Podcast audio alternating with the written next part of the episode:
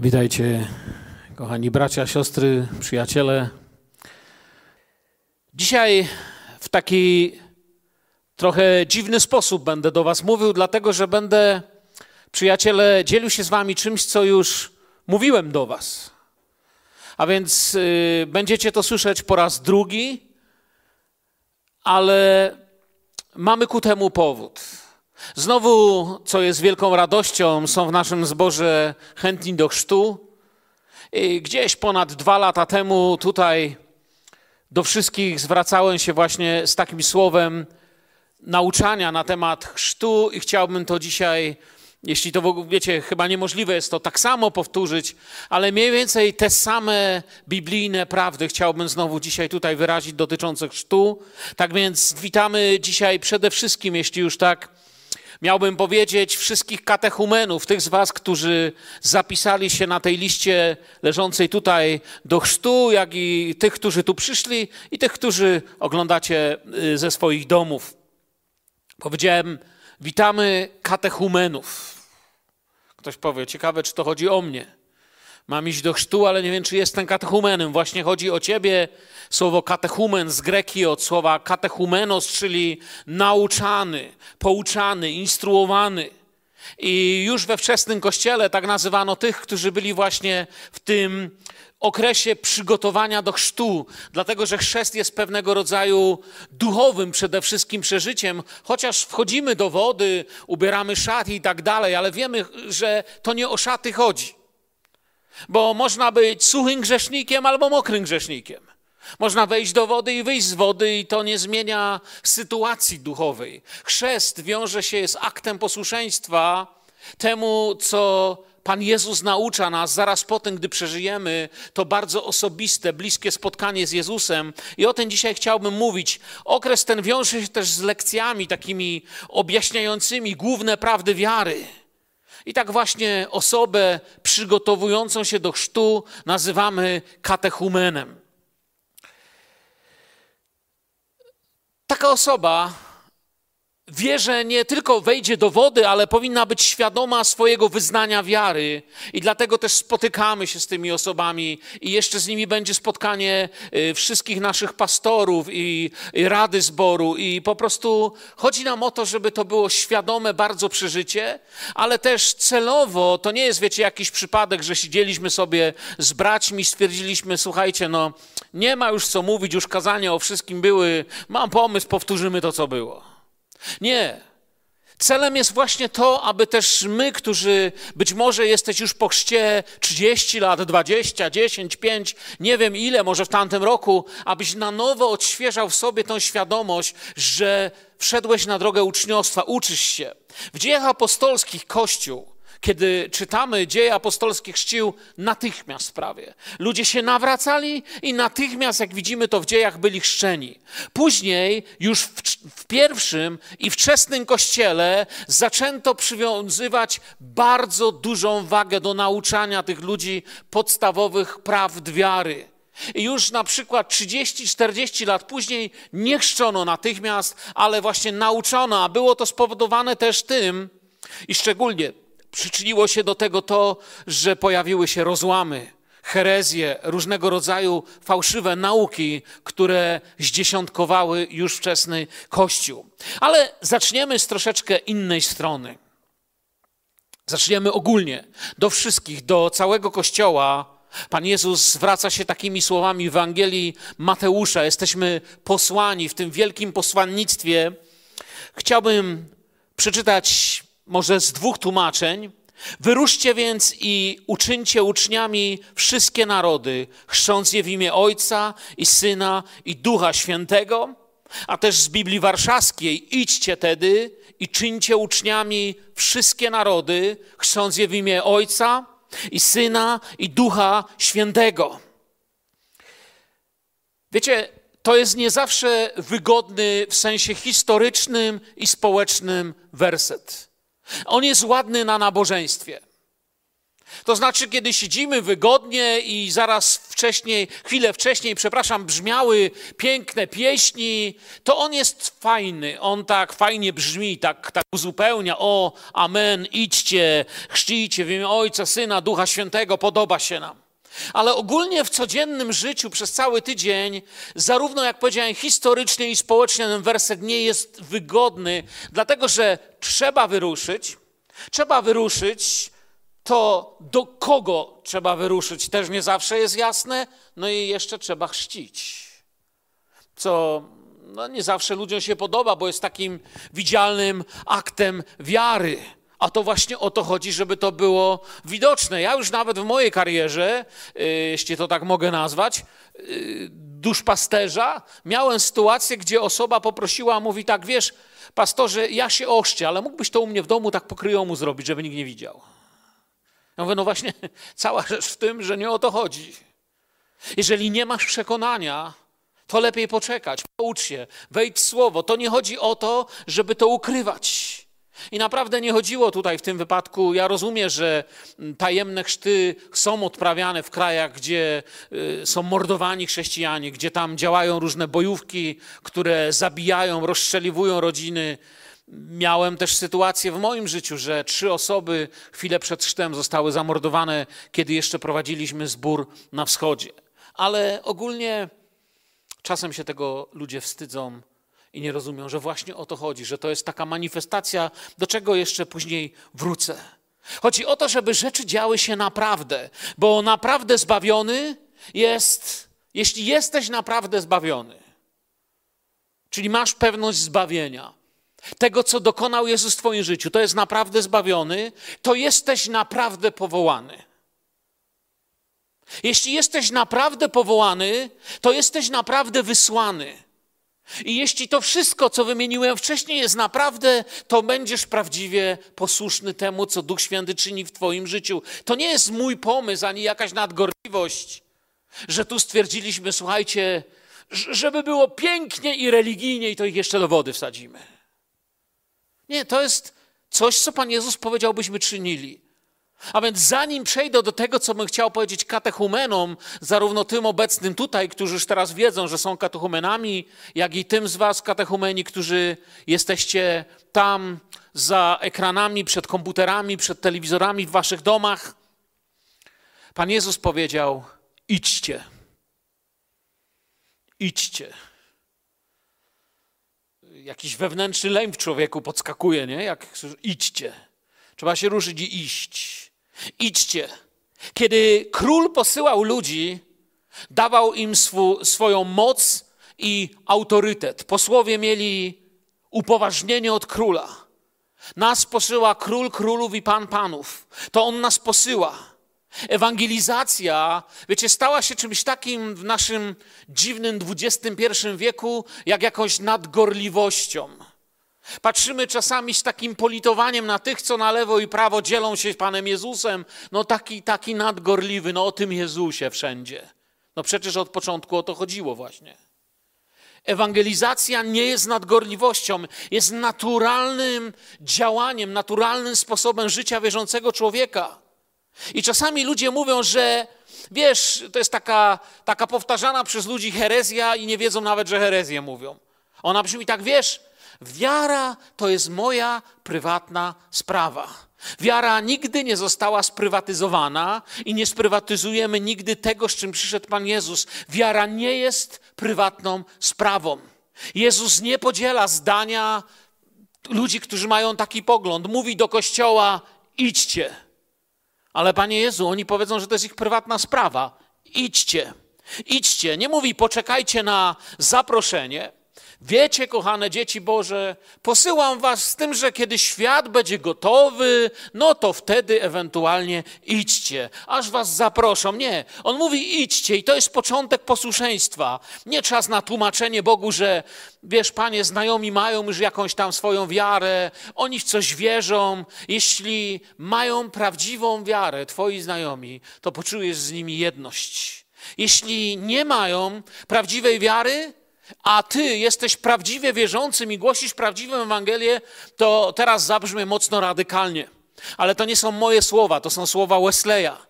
On miał ciekawy sposób postępowania ze swoimi uczniami. Kiedy uczniowie wesleyowscy wracali, właśnie rozesłani w różne krańce kraju, aby ewangelizować, aby dzielić się słowem, on ich pytał, jak wam poszło.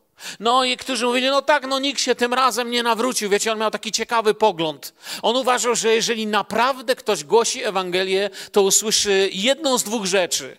Albo mówił tak, albo usłyszycie, panowie, co mam czynić, aby być zbawionym, albo usłyszycie ukamienować ich, ukrzyżować ich, zabić ich. Ale jeżeli żadną z tych rzeczy nie słyszeliście, to pewnie nie głosiliście Ewangelii. Podoba się ma Wesley czy nie w tym miejscu? Hmm. Wiemy, że Pawła Szczepana parę razy wywlekli. Raz to nawet myśleli, że Paweł nie żyje. Szczepana naprawdę zabili. I też mogliby oni powiedzieć, że no właściwie oni wierzą w to samo, co my. Gdyby wierzyli w to samo, nie, byliby, nie, zabi, nie próbowaliby ich zabić, albo by nie zabili Szczepana. To jest nasza legitymacja, nasze zezwolenie od Pana, by iść. Jeżeli jedziesz autobusem i kontroler chce bilety, to on ma jakąś legitymację. Policjant też się legitymuje, albo ma nawet mundur, widać po nim, że jest wyznaczony do tego zadania. Chrześcijanin też ma legitymację. Ta legitymacja właśnie nazywa się idźcie. Jest posłany. Jezus mnie pos posłał. Bardziej czasami martwimy się, jak to brzmi. No jak ja mam ludziom powiedzieć, że jestem Bożym wysłannikiem, jestem wysłannikiem Boga do tego świata? Tak, jeżeli prawdziwie coś przeżyliśmy, jesteśmy ambasadorami Królestwa Bożego, jesteśmy wysłani. Gdzie dzisiaj ludzie się nie wstydzą naprawdę głupich rzeczy, a chrześcijanie czasami niepotrzebnie wstydzą się Pana Jezusa i Ewangelii. Już nie mówię o następstwach tego, bo to nie o to mi teraz chodzi. Ludzie nie wstydzą się dziś wierzyć, że jest płaska ziemia, że Żydzi i masoni do spółki rządzą całym światem, mogą godzinami rozmawiać o spiskach, tajnych układach, tajemnych stowarzyszeniach. Dziś chrześcijanie pochłonięci się, są teoriami od polityki przez medycynę, biegają z zajęci różnego rodzaju tajnymi, dziwnymi rzeczami, byle tylko nie głosić słowa. Wielu od lat napełnia się niepotrzebnymi tajemnicami tego świata, od lat nie przyprowadziwszy nikogo do Jezusa. Od lat nieposłuszni posłannictwu idźcie w żaden sposób. Bardziej prawdopodobnym jest dzisiaj. Mówię w oparciu o własną skrzynkę mailową, że dostaniesz nowe teorie spiskowe na maila, że nowe odkrycie kogoś, dlaczego Ziemia jest płaska, trójkątna, kwadratowa albo sześciokątna, niż maila o tym, że ktoś przyprowadził nową osobę do Jezusa. To jest zapomniana radość chrześcijaństwa. Jeśli niedawno przyprowadziłeś kogoś do Jezusa, to wiesz, o czym ja mówię. Człowiek wraca do domu jak na skrzydłach. To przynosi radość i posilenie w Twoje życie. Całe Twoje wyznanie wiary, to kim jesteś w Panu, zaczyna mieć sens, kiedy przyprowadzisz kogoś do Jezusa. Zapomniana radość dzisiaj. Wielu od dawna nikogo nie przyprowadziło. Zapomnieliśmy o idźcie. A świat, świat się wstydził Jezusa od Betlejem aż do dziś, a my jesteśmy Jego uczniami. Nie powinniśmy się Go wstydzić. Amen? Hmm? Jestem powołany. Na okrągłej, płaskiej, trójkątnej ziemi rządzonej spiskami złem nie ma znaczenia. To nie jest ważne. Jezus jest Panem, to się liczy i wiem, że On przyjdzie. Bez względu na to, jakie spiski i dziwne rzeczy planuje ten świat. Dlatego idźcie i czyńcie uczniami. To nie wezwanie do tego, byśmy się stali nauczycielami. Akurat w tym miejscu Słowa Bożego to nie jest słowo skierowane do ordynowanych nauczycieli Kościoła, jeśli w ogóle można uczyć się biblijnym. To nie o to tu chodzi. To nie jest wezwanie do stawania się nauczycielami. Tu raczej powinniśmy być ostrożni, wiecie, bo nauczyciel ma podwójny wyrok. Ktoś powie, dlaczego ma podwójny wyrok? Czy podwójny osąd powinienem powiedzieć, nie wyrok? Dlatego podwójny, że raz odpowiada za siebie, a dwa za tych, do których mówi. Za tych, którzy są powierzeni Jego pieczy, odpowiada przed Panem. A więc nauczyciele mają ten podwójny sąd za siebie i tych, do których mówią. Ale też nie o tym teraz mówię. W tym wypadku nie ma stawania się nauczycielami. Tu jest raczej wskazywanie na nauczyciela. Wskazywanie na to, by stać się uczniem. Raczej chodzi o ucznia, który mówi do innych, też bądźcie uczniami. Bo kimże jest uczeń? Uczeń, byliście kiedyś uczniem? Chyba każdy w Polsce był uczniem. Nie mamy problemu z analfabetyzmem. Każdy z nas chodził do jakiejś szkoły. Może dawno, a może całkiem niedawno. Uczeń uznaje nauczyciela i jego wiedzę. Uczy się tego, co mówi nauczyciel. Wzrasta w wiedzy, nie stoi w miejscu. Naśladuje go, chce być jak on. Ktoś powie, jasne, żeby tak było z każdym uczniem. No ja mówię o tym, wiecie, w moich czasach było coś takiego. Ciekawe, moje pokolenie będzie pamiętać, albo to starsze. Pamiętacie tą czerwoną taką y, naszywkę, wzorowy uczeń? Niektórzy nosili to, pamiętacie? Takie na czerwono, na fartuszku mieli. Myśmy musieli w fartuchach chodzić, a tarcza musiała być przyszyta y, szkoły y, nitką. Nie można było sobie na agrawce jej przyczepić. Wtedy nie znaliśmy czegoś takiego jak dzisiejsze rzepy, bo pewnie byśmy z tego skorzystali. Ile razy pamiętam, jak żeśmy chcieli gdzieś pobiec na miasto, trzeba było te tarcze odsuwać, odpruwać, bo jeszcze mogli donieść. Kiedyś pamiętam na niedaleko osiedla Wojska Polskiego, jak kradliśmy jabłka, chłop zobaczył tą tarczę i powiedział, że pójdzie do szkoły. Mieliśmy tarczę, wzorowy uczeń była naszywka, no ja niestety nie miałem.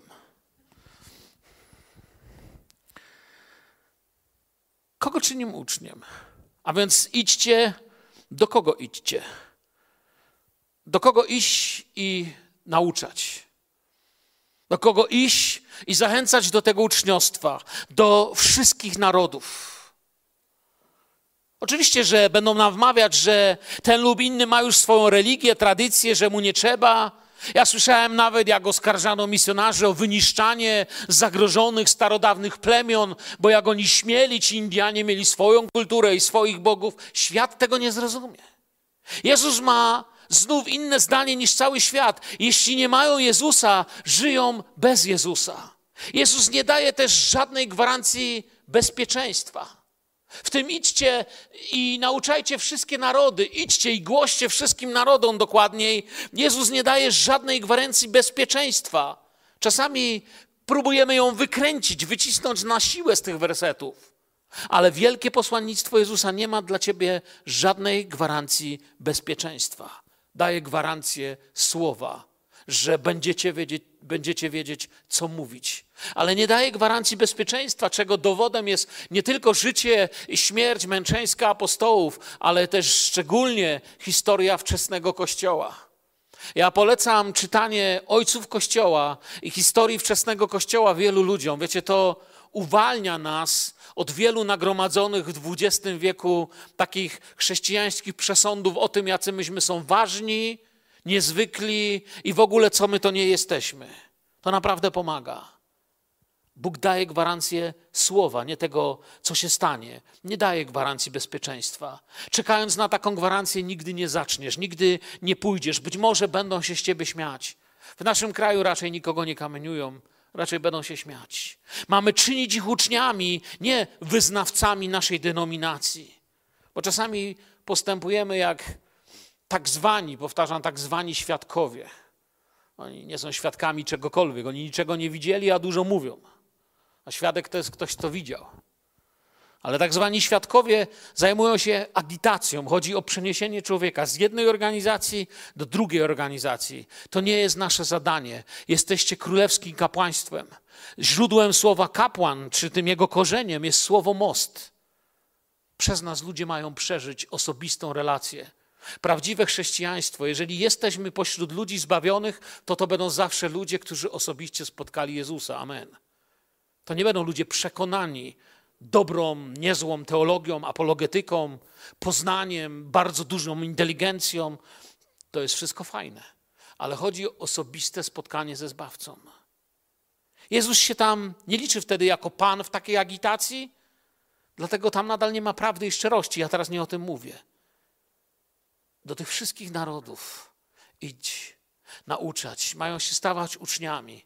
I tu dochodzi do tego pięknego słowa, chrzcząc je to jakby ten moment, kiedy jest ten chrzest, to jakby ten moment, gdzie z posłanego i słuchającego zamieniamy się w dwóch posłanych.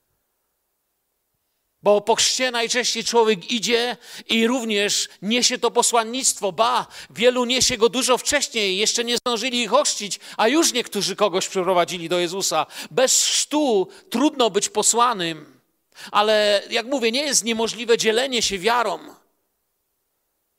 Bo jak wytłumaczysz, że już w pierwszym poleceniu Pana Jezusa idźcie, nauczajcie, niech się w nich co stanie i potem jest chrzcijcie, a więc Jezus chce, by człowiek został ochrzczony. Już człowiek miałby swoje zdanie i powie, a ja mam inne zdanie, na razie się nie chrzczę. Chociaż wierzę we wszystko, co Jezus powiedział. Nie można wierzyć w to, co powiedział Jezus i zrezygnować chrztu. Można oczywiście dzielić się Jezusem. Samarytanka, słuchajcie, nie zdążyła być ochrzczona, już cała wieś przeżywała przebudzenie. Ale droga posłuszeństwa, droga spotkania z Jezusem prowadzi do chrztu. Gotowa była iść na całość Samarytanka, bez swoich warunków. I jestem przekonany, że gdyby obok wtedy ktoś powiedział, ale żeby kochać go do końca, musi się ochrzcić, to wskoczyłaby do tej studni. No a wtedy, gdy jesteśmy posłuszni, dzieje się, nie musicie tego czytać, to, co pisze dalej w Ewangelii Mateusza, po tym wersecie, czyli 28, 19 i dalej. Z tego rodzi się Kościół. A co to jest Kościół? Kościół to jest dokładnie to, o czym tam jest napisane. Ucząc je przestrzegać wszystkiego, co wam przykazałem. Oto ja jestem z wami po wszystkie dni, aż do skończenia świata. To jest właśnie Kościół. Uczyć się przestrzegać tego, co on powiedział. Żyć tym, oto ja jestem z wami po wszystkie dni, aż do skończenia świata. No a potem, potem wy będziecie ze mną. Już na zawsze. Więc to jest to dla nas, dla Kościoła. Ucząc i żyjąc w obecności Jezusa, ucząc siebie i innych, chodząc w obecności Jezusa. Nie muszę martwić się, jaki to będzie koniec. On jest aż do końca. I tu dochodzę do tego, jeżeli nie jesteś osobą ochrzczoną, to jest bardzo ważny moment w Twoim życiu. Musisz podjąć decyzję, jeżeli Jezus Chrystus jest Twoim Panem, jeżeli chcesz wyruszyć w Jego ślady, jest nauczycielem tego, od kogo chcesz się uczyć, to idąc w Jego ślady nie jesteś w stanie przejść obok wody. Skąd się w ogóle wziął chrzest wodny? W dziejach apostolskich, gdy czytamy o chrzcie, jest to bardzo mocno powiązane, mówię już o tym chrzcie nowotestamentowym, z dziejów apostolskich teraz. Jest to bardzo mocno powiązane z przyjęciem Słowa Bożego i przyłączeniem się do Kościoła. Więc było, by było to tak naturalne jak oddychanie.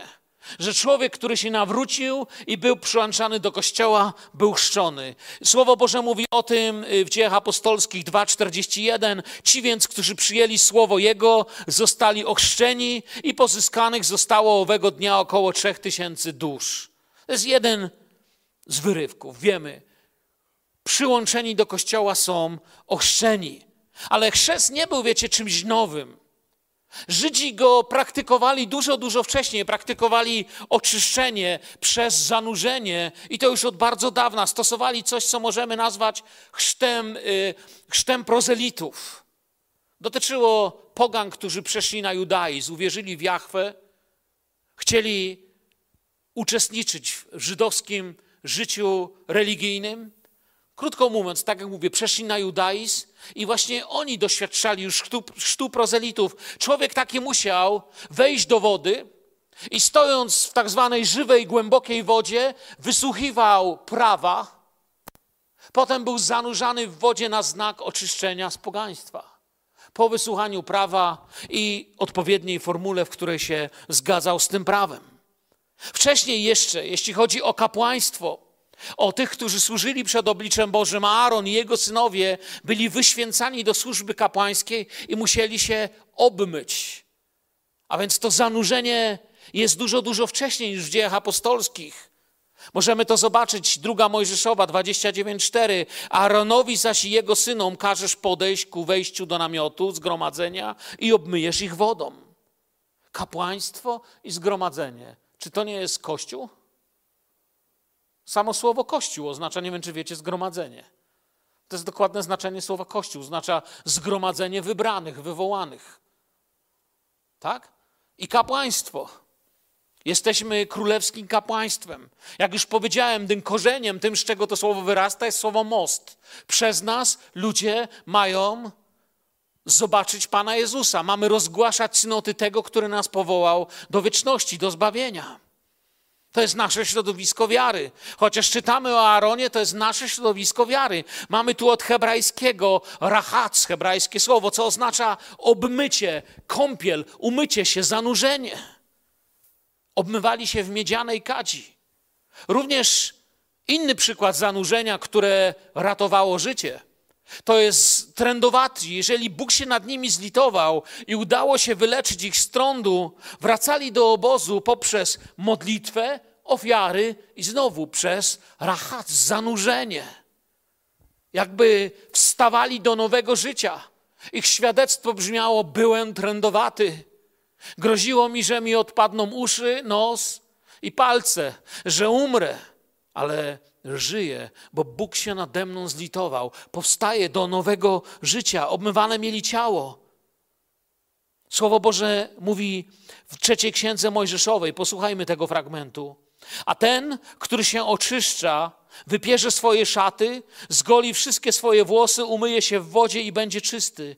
Potem może wejść do obozu, lecz będzie przebywał poza swoim namiotem przez siedem dni. Siódmego dnia zgoli wszystkie swoje włosy, głowę, brodę, brwi, zgoli wszystkie swoje włosy i wypierze swoje szaty i umyje swoje ciało w wodzie i będzie czysty. I nie było żadnego ale. Człowiek wiedział, że jeżeli został z takiej choroby, z takiego nieszczęścia podniesiony, to chciał być posłuszny. To jest trzecia Mojżeszowa, czternasty rozdział. Żydzi oczyszczali się też z popiołów czerwonej jałówki, która była ofiarą za grzech z powodu kontaktów z umarłymi. To było dla nich bardzo ważne, żeby wiele nie mówić. Zobaczmy na Słowo Boże, czwarta Mojżeszowa. Kto dotknie jakiegokolwiek zmarłego człowieka, będzie nieczysty przez siedem dni. Powinien on oczyścić się wodą oczyszczenia trzeciego dnia i siódmego dnia i wtedy będzie czysty, a jeżeli się nie oczyści trzeciego i siódmego dnia, nie będzie czysty. Jest jasne. Albo się zanurzysz, albo się nie zanurzysz. A więc zobaczcie, z jakich biblijnych korzeni wyrasta chrzest. Stąd się to bierze. Nigdzie jednak odniesienie do chrztu nie jest tak mocno widoczne, jak przy przejściu przez Morze Czerwone. Szli pod przewodnictwem Mojżesza, wiemy, czyli tego pośrednika Starego Przymierza. Znowu przejdźmy do Słowa Bożego. Po co wiele mówić, jak można czytać z Biblii? 1 Koryntian 10, 1, 2. A chcę, bracia, abyście dobrze wiedzieli, że ojcowie nasi wszyscy byli pod obłokiem i wszyscy przez morze przeszli i wszyscy w Mojżesza ochrzczeni zostali w obłoku i w morzu. Piękne słowa. W Mojżesza ochrzczeni zostali. Wiecie, Słowo to, to w Mojżesza, to nie chodzi o to, że, że zostali, nie wiem, ochrzczeni w imię przywódcy, ale, ale to tu jest dużo piękniejsze znaczenie. Z imieniem Mojżesza utożsamia się całą tą naukę, którą on wziął od Pana.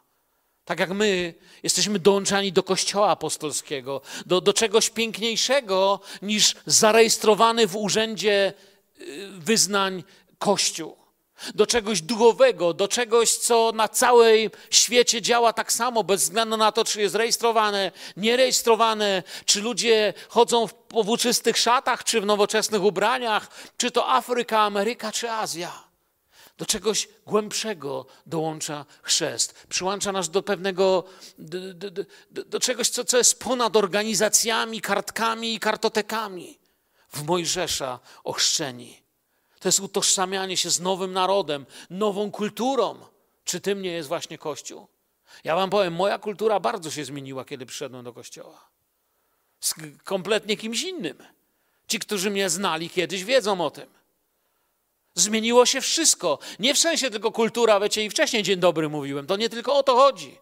Sposób bycia. To, z czego się śmieję i nad czym boleję, bardzo się zmieniło. Cały się zmieniłem. Jestem kimś zupełnie innym. Czuję, że jestem podłączony do zupełnie innego źródła. Potem pojawia się Jan Chrzciciel. Idziemy dalej, bo czasu mało, ja nie chcę was zagadać. Wiem, że jesteście po pracy, jest popołudnie. Wielu z was ciężko pracowało cały dzień. Odpoczywajcie sobie przy Słowie Bożym. Cieszcie się tym, co Duch Święty do Was mówi. Pozwólcie nie tyle mi usługiwać, co temu, żeby Duch Święty teraz Wam dał odpoczynek, skupienie na Słowie i takie napełnianie się Bożą radością z tego, że możemy się tego uczyć w takiej wolności. Więc potem pojawia się Jan Chrzciciel i jego przesłanie. Głosił upamiętanie i chrzest w wodzie na odpuszczenie grzechów. Słowo Boże mówi w Mateusza 3,6 i byli chrzczeni przezeń w rzece Jordanie, wyznając grzechy swoje. Coś wielkiego się działo. Nawet faryzeusze nie podważali tego. Oni dobrze wiedzieli o tym wszystkim, co wam powiedziałem do tej pory. Nie było tak, że ktoś z faryzeuszy przyszedł nad brzeg i powiedział: Woda? Jakieś zanurzanie? O czym wy w ogóle mówicie? Co, co to jest? Oni bardzo dobrze wiedzieli. Owszem, nie podobał im się Jan sam w sobie, ale to nie dlatego, że w wodzie chrzcił. Oni wiedzieli, z czego to się bierze. Oznaczało to, że człowiek pragnie przygotować swoje serce na przyjście Mesjasza. Wiemy, że Pan Jezus ochrzcił się właśnie wtedy również w Jordanie.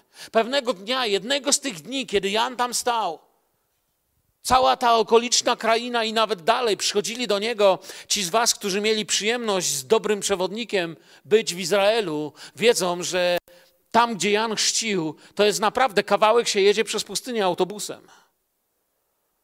To nie jest tam, gdzie wszyscy turyści się chrzczą, gdzie są te baptysteria pobudowane i sklepy z pamiątkami. Czy tam to fajnie wygląda? Czyli z reguły tak jest w religii, że musi fajnie wyglądać. Ale tam, gdzie to naprawdę było fajnie, nie wygląda. Jest błotniście, trzciny, mętna woda. Ja zanim tam byłem, ja sobie kiedyś wyobrażałem, wiecie, nie zastanawiał się człowiek, żeby chociaż na mapę spojrzeć. Ja myślałem, że Jordan to jest taki, że drugiego brzegu nie widać. Oczywiście człowiek się nie zastanawia, że takiej rzeki nie ma w tamtym rejonie, ale po co się zastanawiać? Lepiej brzmi. Potem oczywiście czytając Biblię, wiedziałem, że nie jest to aż tak ogromna rzeka, ale kiedy tam byłem pierwszy raz, spojrzałem na to i pomyślałem, jaki autorytet musiał mieć Jan. Stać w takim błocie i w takim miejscu, a dzieją się takie rzeczy. I wiemy, że któregoś właśnie z tych dni, kiedy tam pracował, Pan Jezus ochrzcił się właśnie wtedy w Jordanie i potem przykazał tym, którzy w Niego uwierzą, aby również się chrzcili. To jest piękne, że Jezus to przewidział i też się ochrzcił. No bo właściwie Jezus nie musiałby się ochrzcić. Ale zrobił to, abyśmy mogli wstępować w Jego ślady, abyśmy nie mieli problemu. Jan wołał, że bliskie jest Królestwo Niebios, czyli, czyli co jest blisko? Pięknie to powiedział Cyryl Aleksandryjski, przeczytam wam. Blisko jest usprawiedliwienie przez wiarę i uświęcenie przez Ducha Świętego w posłuszeństwie. Idziemy posłusznie za Jezusem. Jan głosił i chrzcił to, jest również zadanie Kościoła. I teraz pytanie. Większość z Was zna na nie odpowiedź. Jak powiedziałem, będę dziś w takiej mało komfortowej sytuacji, no bo już to pytanie zadawałem dwa lata temu z tej samej kazalnicy. Kto powinien się ochrzcić? Pytanie nie jest skomplikowane, odpowiedź jeszcze prostsza. Każdy, kto uwierzył w Jezusa Chrystusa. Powiecie amen na to? Każdy, kto uwierzył w Jezusa. W Biblii nie ma kogoś takiego jak chrześcijanie zwolnieni z chrztu. Oczywiście może się zastanowić, Bóg nie działa gwałtem. Ale jeżeli uwierzyłeś w Jezusa i nie jesteś ochrzczony, zachęcam do zapisania się na naszą listę. Zachęcam do zadawania pytań. Zachęcam do tego, aby pójść na grupę domową albo na spotkanie z którymś z nas, zadawać pytania, uczyć się, kupić sobie albo poprosić o książkę na ten temat. Ale nie zostawiać tego byle jak. W Biblii nie ma kogoś takiego jak chrześcijanin zwolniony z chrztu. Co się działo w ich życiu chwilę przed chrztem? Co się działo w życiu tych ludzi w Biblii chwilę przed chrztem? Dzieje apostolskie mówią nam, co się w ich życiu działo. Jeśli to się dzieje w Twoim życiu, znaczy, że jesteś chwilę przed chrztem. Dokładnie dzieje apostolskie mówią nam, co się działo w życiu ludzi chwilę przed chrztem. Dzieje apostolskie 2,41. A, dokładnie, pierwsza połowa wersetu. Ci więc, którzy przyjęli słowo Jego, zostali ochrzczeni. Przyjąłeś Jego słowo? Jeżeli nie jesteś ochrzczony, powinieneś się zapisać. Bądź posłuszny. Powiesz, no dobra, ale ty namawiasz. Ja nie namawiam. Weź sam osobiście Biblię i poczytaj. Ja nie namawiam. Nie wiem, czy wiecie, nikt nam nie zapłaci za to, czy będzie 15 czy 500 ludzi do chrztu. Tyle, że ten, co chrzci, będzie miał trudniej, jak będzie 500. Dałby Pan Bóg, nie? To nie jest coś, do czego ja namawiam, dlatego że kartoteki czy jakieś słupki się poprawią. To jest coś, do czego namawiam, ponieważ Pan Jezus tak naucza i każdy, kto czyta Biblię, wam to powie. Ci, którzy przyjęli słowo, zostali ochrzczeni. Nawet i sam Szymon uwierzył, gdy zaś został ochrzczony, mówią dzieje apostolskie 8:13. Bardzo niegrzeczny człowiek, ale uwierzył. I zaraz po przecinku, gdy Szymon uwierzył, został ochrzczony. To była droga. Jeżeli uwierzyłeś, Kościół mówi, powinieneś się ochrzcić. Dalej inny werset, który nam wskazuje na tą samą kolejność czy zasadę działania. Dzieje apostolskie 8, 12. Oczywiście ja te wersety wyrywam teraz troszeczkę tak z tekstu, żebyście to zobaczyli. Zachęcam, jeśli słuchasz i jesteś katechumenem albo osobą nawróconą, która się nie ochrzciła, weź to w całości przeczytaj. Przeczytaj to dwa rozdziały do przodu, dwa rozdziały do tyłu, żebyś złapał kontekst. Ja tylko chcę pokazać na prawidłowość. Człowiek się nawrócił, przyjął słowo, człowiek się chrzcił. A więc dzieje apostolskie 8:12. Kiedy jednak uwierzyli Filipowi, który zwiastował dobrą nowinę o Królestwie Bożym i o imieniu Jezusa Chrystusa, dawali się ochrzcić zarówno mężczyźni, jak i niewiasty. Dobrze, że to napisali, bo ludzie by byli zdolni się pokłócić, że może tylko mężczyźni i kobiety. Nie. Kto się ochrzci, kto się nawróci, powinien się ochrzcić wszystko. Biblia stawia czy tak więc mogę zacząć? Biblia stawia jeden warunek dla chrztu. Musisz uwierzyć w Pana Jezusa Chrystusa. Chrzest nie może być, absolutnie nie może być decyzją, którą podejmiesz dlatego, że przekonałem cię intelektualnie, albo że ktoś cię przekonał, albo rodzice kazali. Posłuszeństwo rodzicom jest rzeczą chwalebną, ale chrzest, który ktoś przyjmuje tylko dlatego, że mu ktoś kazał, jest chrztem nieważnym. To musi być akt Twojej wiary, odpowiedź na Twoje osobiste spotkanie z Jezusem. Chrzest nie może być decyzją, którą ktoś podejmie za nas bez względu na wiarę. Oczywiście chrzest niemowląt stosowany również w naszym kraju jest yy, wiele znaczy dla rodziny, jest wzruszona ciocia, wzruszona babcia. Nie znaczy nic dla człowieka, który jest chrzczony i nie ma duchowej wartości duchowej wartości chrztu. Może ma jakieś inne duchowe wartości, ale nie chrztu. Taka ceremonia w tym założeniu ma być przymierzem między rodzicami i Bogiem odnośnie wychowania dziecka, lecz my wierzymy, nie widzimy tego w Biblii. Człowiek świadomie musi przyjąć Jezusa i świadomie się nawrócić. Takie jest nasze zrozumienie Słowa Bożego.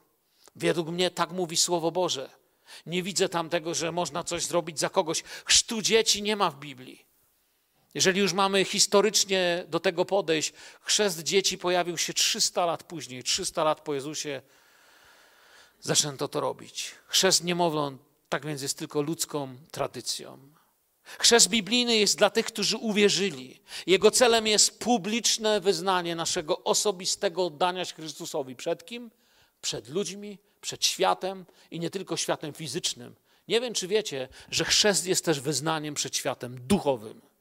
Świat duchowny również zostaje powiadomiony o Twoim wywołaniu wojny wszystkiemu, co, nie, co jest przeciwne Chrystusowi, co jest diabelskie, bym powiedział. I zbór Filadelfia w Bielsku Białej wymaga chrztu jako warunku członkostwa, bycia członkiem tego zboru. Jeżeli Twoja filozofia mówi, chcę być członkiem zboru, chcę uczestniczyć we wszystkich działaniach i wzrastać, z tym, że nie wierzę we chrzest, to nie jesteśmy jedno duchowo.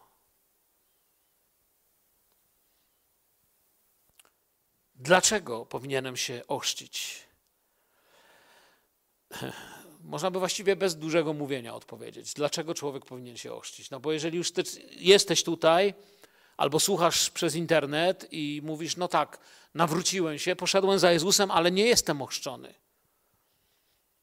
A dlaczego miałbym się ochrzcić? Oprócz tego wszystkiego, co już argumentowałeś, to powiem to samo jeszcze raz. By naśladować we wszystkim tego, który stał się mym Panem, Jezusa. Dlatego powinienem się ochrzcić. Bo Ewangelia Mateusza mówi mi w trzecim rozdziale, trzynasty werset, że Jezus przyszedł z Galilei nad Jordan do Jana, żeby go ochrzcił. I ten sam Jezus powiedział, abym wstępował w jego ślady. Dlaczego Jezus był ochrzczony? Pytanie, na które wszelkie odpowiedzi dotyczące, które przy ludziach zdają egzamin, tu nie działają. Dla zbawienia? Nie. Jezus nie potrzebował zbawienia, bo my wiemy, że był wiecznym Synem Bożym. W takiego Jezusa wierzymy. Tu jako zbór, naszym wyznaniem wiary jest Jezus Chrystus, Syn Boży. 100% człowiek, 100% Bóg. Bez grzechu, wieczny, bez początku i bez końca. Tak wierzymy w Jezusa. Amen.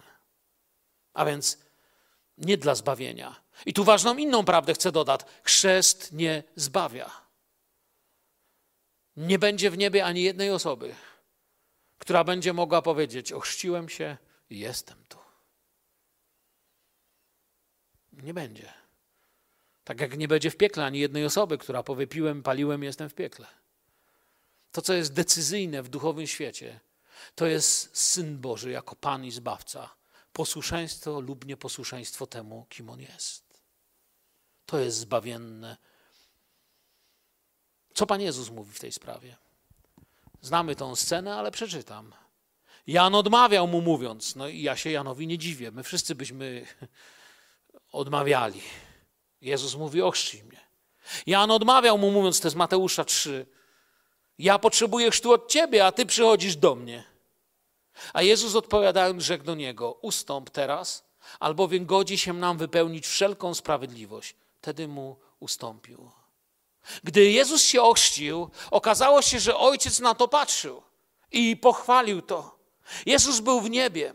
Pochodził z rzeczywistości nieba, ale uważał chrzest za sprawiedliwość i posłuszeństwo. Dlaczego miałbyś uważać inaczej?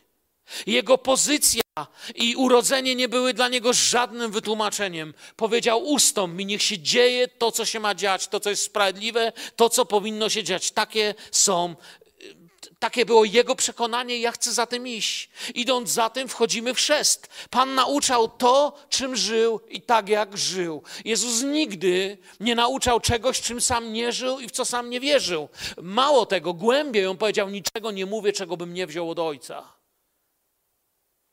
Zawsze, kiedy mówił, to mówił tak, albo mówię to, co wziąłem od ojca, albo mówił, jak napisano, albo dodawał, aby się wypełniło pismo. Całe jego życie było oparte na tym świętym Bożym Słowie. Ojciec tego chce. Zrób to. Chrzest nie jest Bożą sugestią, jest początkiem uczniostwa. I powiem tak, byłbym mocno sceptyczny co do ucznia, który zaczyna się spierać w pierwszej klasie z nauczycielem co do jego wierzy. Wyobraźcie sobie, że przychodzi taki mały, co jeszcze wczoraj na stojąco pod szafę wchodził, a dzisiaj idzie do szkoły. I pani mówi, napiszesz teraz, żeby się nauczył literki A, Ala, ma asa. A on powie, Ala wcale nie ma asa, nie zgadzam się z tym. Powiedziałbym pani, no to ma pani ucznia, gratuluję. A ludzie tak czasami podchodzą do tego. Na samym początku wchodzą w konflikt z posłuszeństwem słowa. Jeśli się nawróciłeś, koniecznie poczytaj słowo, koniecznie spędzasz czas w modlitwie. I albo zapisz się na tą listę i usłużymy Ci i ochrzcimy Cię w naszym zborze, albo idź tam, gdzie Ci mówi serce, że jest zbór, który Ci lepiej może usłuży, ale bądź posłuszny Jezusowi. Pięknie powiedział o chrzcie. Urodzony około 350 lat po Chrystusie ojciec kościoła Teodor Chrzest, pisze w swoich pismach, jest wyobrażeniem przeprowadzki z tego obcego życia i zamieszkaniem w życiu, które ma nastąpić. Podoba mi się to Wam? Piękne. Wchodzę i mieszkam dzisiaj w życiu, które ma nastąpić. Jeszcze jakby przez mgłę. Jeszcze nie dostrzegam wszystkiego, ale Panie Jezu, chcę wejść w Twoją rzeczywistość, być Tobie posłusznym. Pewnego dnia, na chwilę, pewnego dnia na chwilę, gdzieś od, od teraz aż do iluś lat tam do przodu. Nie znam dnia mojego odejścia z tej ziemi, ale pewnego dnia jeszcze na chwilę zanurzę się, moje serce może się zatrzyma, może ludzie nade mną staną, zanurzę się na chwilę, ale zaraz się wynurzę do wieczności, do nowego życia w moim Panu. Cudownie jest znać Jezusa, być Mu posłusznym i wiedzieć, że zawsze zmierzam do mojego domu, do Ojca w niebie. Chwała Jezusowi. Na marginesie można powiedzieć, że dla pierwszego kościoła chrzest Jezusa był też potężnym objawieniem Trójcy Świętej. Ojcowie Kościoła tu właśnie widzą potężne objawianie się nauki o Trójcy Świętej. Hipolit pisze w swoich pismach tak, tak, wraz z otwarciem się nieba ma miejsce pojednanie Stwórcy ze stworzeniem przez Odkupiciela dzięki świadectwu Ducha Świętego. Orygenes pisze tak, podczas chrztu Jezusa Ojciec dał świadectwo, Syn przyjął świadectwo, a Duch Święty dał potwierdzenie. W ten sposób w Jordanie rozpoczęło się objawienie trójjedynego Boga, naucza Orygenes. I tu wracamy teraz do początku tej lekcji. Chrzcimy się, bo chrzcimy się, ponieważ Jezus nakazał. Idźcie więc i czyńcie uczniów wśród wszystkich narodów, chrzcząc je w imię Ojca i Syna i Ducha Świętego. Uczcie ich zachowywać wszystko, co wam nakazałem. Oto ja jestem z wami przez wszystkie dni aż do końca świata. Od tego zacząłem i tu powoli będę chciał iść do końca. Oto trzy zadania Kościoła. Jesteś Kościołem? Czujesz się częścią Kościoła? Pamiętacie, mieliśmy ostatnio pamiątkę wieczerzy. I tam było powiedziane, czy rozpoznajesz ciało Chrystusa? Rozpoznajesz innymi słowami, czy jesteś częścią Kościoła, żywego ciała Chrystusa? Oto trzy zadania dla Ciebie, jeśli jesteś. A ja wierzę, że jesteś.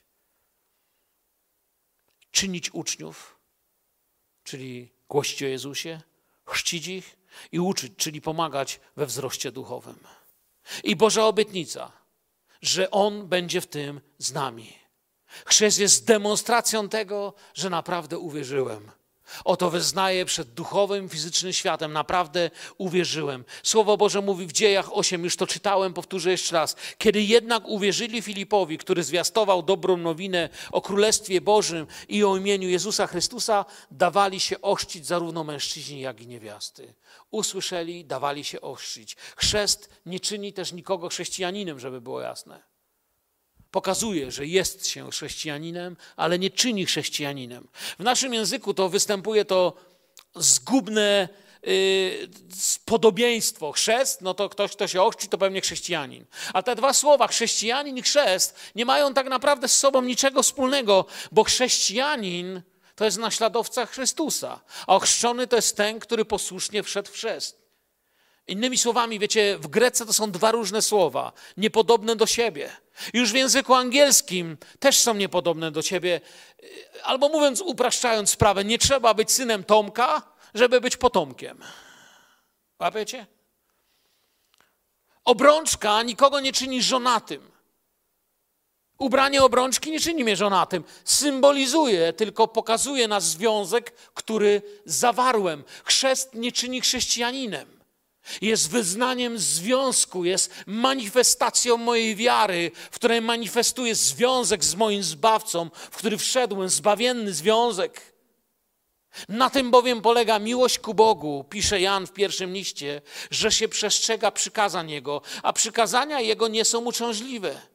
I jedno z pierwszych przykazań czy pierwszych poleceń Boga dla kogoś, kto uwierzył, to właśnie chrzest wiary. Kto uwierzy i ochrzczony zostanie, będzie zbawiony, a kto nie uwierzy, to już nie ma znaczenia, żeby się moczył czy nie moczył no, w tej wodzie. Będzie potępiony. No, tam już nie ma znaczenia. Mokry grzesznik, suchy grzesznik. Jak nie uwierzył, to on może się pięć razy chrzcić. To nic nie daje. Teraz, dlaczego chrzcimy się przez zanurzenie? Po pierwsze, dlatego, że słowo chrzest w Grece dokładnie to znaczy, oznacza zanurzenie. Pojawiło się też wiele sposobów chrztu. Niektóre kościoły tylko pokrapiają głową, y, głowę, przepraszam, tak troszeczkę parę kropel, nie? To nie jest do końca bezpodstawne, ale nie jest biblijne. Starochrześcijańskie pismo, Didache, kiedyś już wam chyba polecałem, bardzo zachęcam do tego, aby poczytać sobie to pismo. Jest w PDF-ie dostępne W internecie można znaleźć bardzo ciekawe didache, nauczanie wczesnego kościoła. Uczy i tam na przykład nauczają, że z braku wody, jeśli wokół wszędzie jest pustynia i setki kilometrów do końca świata, jak tamten człowiek widział, nie ma rzeki, wtedy pozwalali na przykład pokropić. No taka jest historia Kościoła. Możecie się z tym zgodzić, że nie tak bywało. Ale dokładnie chrzest właśnie znaczy zanurzenie.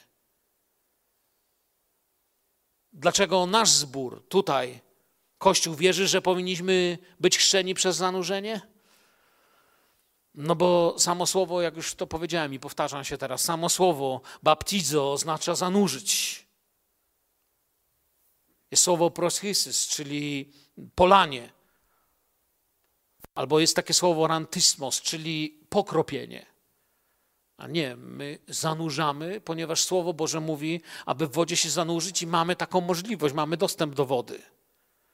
Występuje to słowo w Nowym Testamencie sto razy, wliczając również obmycia rytualne, o których mówiłem. Żydów, chrzest Jana Chrzciciela, chrzest w Duchu Świętym. To słowo się przewija. Bóg chce, abyśmy byli zanurzani, aby zanurzenie w nim było naszym wyznaniem wiary. To posłuszeństwo jest też wyznaniem wiary, ponieważ Jezus był tak ochrzczony. To jest też dobry motyw, aby tak się ochrzcić. Skoro Twój Pan tak się chrzcił, czemu Ty chciał, miałbyś chrzcić inaczej? Stało się w owe dni, że przyszedł Jezus z Nazaretu Galilejskiego i został ochrzczony przez Jana w Jordanie. Marek 1, 9. No, dla odrobiny wody nie potrzeba było przychodzić z daleka nad rzekę. To już powinno być dla nas przykładem, że nie wystarczy miska z wodą. Nie chodzi o to, żeby to jakoś odbębnić. Chodzi o to, żebyś w radosnym posłuszeństwie, jeżeli Jezus jest Twoim Panem i przyjąłeś Jego słowo, poszedł za tym. Pamiętacie eunucha, któremu apostoł ogłosił słowo? A gdy tak jechali drogą, przybili nad jakąś wodę, a eunuch rzekł, oto woda, cóż stoi na przeszkodzie, abym został ochrzczony. I Filip zaś powiedział mu, jeżeli wierzysz z całego serca, możesz, a odpowiadając rzekł, wierzę, że Jezus Chrystus jest Synem Bożym. I kazał zatrzymać wóz, zeszli obaj, Filip i eunuch do wody i ochrzcił go. Gość był posłuszny. Czemu nie? Czemu mam nie zrobić tego, co mówi słowo? Słowo chrzest, baptizo oznacza zanurzyć, zatopić. Skoro Bóg mówi, zrób to, wyznaj to, niech to będzie Twoja droga życia, to czemu miałbym i duchowo, i fizycznie nie być Mu posłuszny? To najlepiej oddaję pogrzeb i zmartwychwstanie, pogrążony w i podniesiony z śmierci. Przechodzę przez pewną granicę. Przejście Izraela przez wodę przemieniło naród. Zobaczcie, jak bardzo różni się naród, który przechodzi przez Morze Czerwone, a jak się różni naród, który przechodzi przez Jordan i wchodzi i idzie w kierunku Jericha. To są dwa różne narody, bo wiemy, że jedno jest proroczym symbolem chrztu, a drugie proroczym symbolem chrztu w Duchu Świętym. Jedno to jest tutaj mamy naród, który ucieka, boi się, trzęsie, Bóg ochroni, niczego nie mogą, boją się w ogóle, czy jutro w ogóle jakieś będzie. Co my to zrobimy? A Bóg mówi spokojnie, osłania ich, otwiera morze i przeprowadza. Nad Jordanem stoi inny naród. Naród, który się już nie trzęsie, przed którym wszystko, co złe się trzęsie. Naród, który nie opowiada szeptem, co z nami będzie, ale to inni opowiadają, co to będzie, jak oni tutaj przyjdą. Zupełnie inna rzeczywistość duchowa. Naród uciekających niewolników i naród dzieci Bożych, które wiedzą, dokąd idą. Kładąc się w wodę jak w grób i powstając z niej, prokujemy nad swoim własnym życiem Dlaczego by tego nie chcieć? Jakby o naszej śmierci i zmartwychwstaniu w Nim, w Jezusie Chrystusie. Hieronim w swoich dialogach przeciw Lucyferianom napisał takie słowa, czytam z Hieronima, żadnego chrztu nie można nazwać doskonałym, jeśli nie jest zanurzeniem w krzyżu i zmartwychwstaniu Chrystusa. Tym chcę powoli kończyć. Zmieściłem się jakoś w czasie. Nie chciałem was długo męczyć, włączyłem sobie timer, jeszcze mam 8 minut, żeby półtora godziny było. To teraz będę mówił powoli. Nie, nie żartuję. To jest to, co chciałem wam powiedzieć. Świadomie wchodzimy w to. Jeżeli jesteś tym, który chciałby się ochrzcić, masz jakieś pytania, zapraszamy. Podejdź, zapytaj. Podejdź do któregoś z braci starszych, do któregoś z nas, pastorów, Niech Pan Was błogosławi. Idźcie z tym, myśląc, odpoczywając w tej takiej Bożej świadomości. Jeżeli gdzieś tam wiele lat temu już się ochrzciłeś, to dzisiaj nie musisz myśleć, czy trzeba się to odświeżyć trochę, czy nie odświeżyć. Wiesz, co najlepiej odświeży to? Myślę, nowa wdzięczność, nowa radość, wędrowania dzisiaj w Duchu Świętym i dziękowania Bogu za przywilej, że przed światem duchowym i fizycznym możemy iść, czynić uczniów i niczym innym się nie chlubić, jak Jezusem, bo wszystko inne większość z nas i tak w życiu zawiodło. To On nas nigdy nie zawiódł. Niech Pan Was błogosławi. Powstańmy, podziękujmy Mu za Jego dobro i Jego zbawienie. Kochany Ojcze w niebie, w imieniu Jezusa stajemy dziś przed Tobą. Ponad wszystko proszę Cię o tych, którzy niedawno wyruszyli w tą drogę wiary za Tobą, abyś pomógł im podjąć tą ważną biblijną decyzję, aby nie podjęli jej dlatego, że intelektualnie zostali przekonani, aby to była decyzja wiary, decyzja stawania swoimi stopami w Twoje ślady. Błogosław też nas tutaj zebranych. Wielu z nas wiele lat temu w tym przymierzu z Tobą się znalazło i dziękujemy Ci, że Ty nie zawodzisz, że prowadzisz, że prowadzisz aż dotąd. Poddajemy się Tobie i uwielbiamy Ciebie dzisiaj naszą wdzięcznością. Chcemy Ci wyznawać, że Cię kochamy. Błogosław nas w drodze do naszych domów i pomóż nam, Panie, mądrością. Natknij nas ku temu, byśmy w tym posłuszeństwie to zbawienie sprawowali i dzielili się z tym biednym światem bez żadnej nadziei, pogrożony w spiskach, w podejrzeniach i w strachu, cudowną nauką Jezusa. O to Cię prosimy w to święte, święte imię Jezusa. Amen.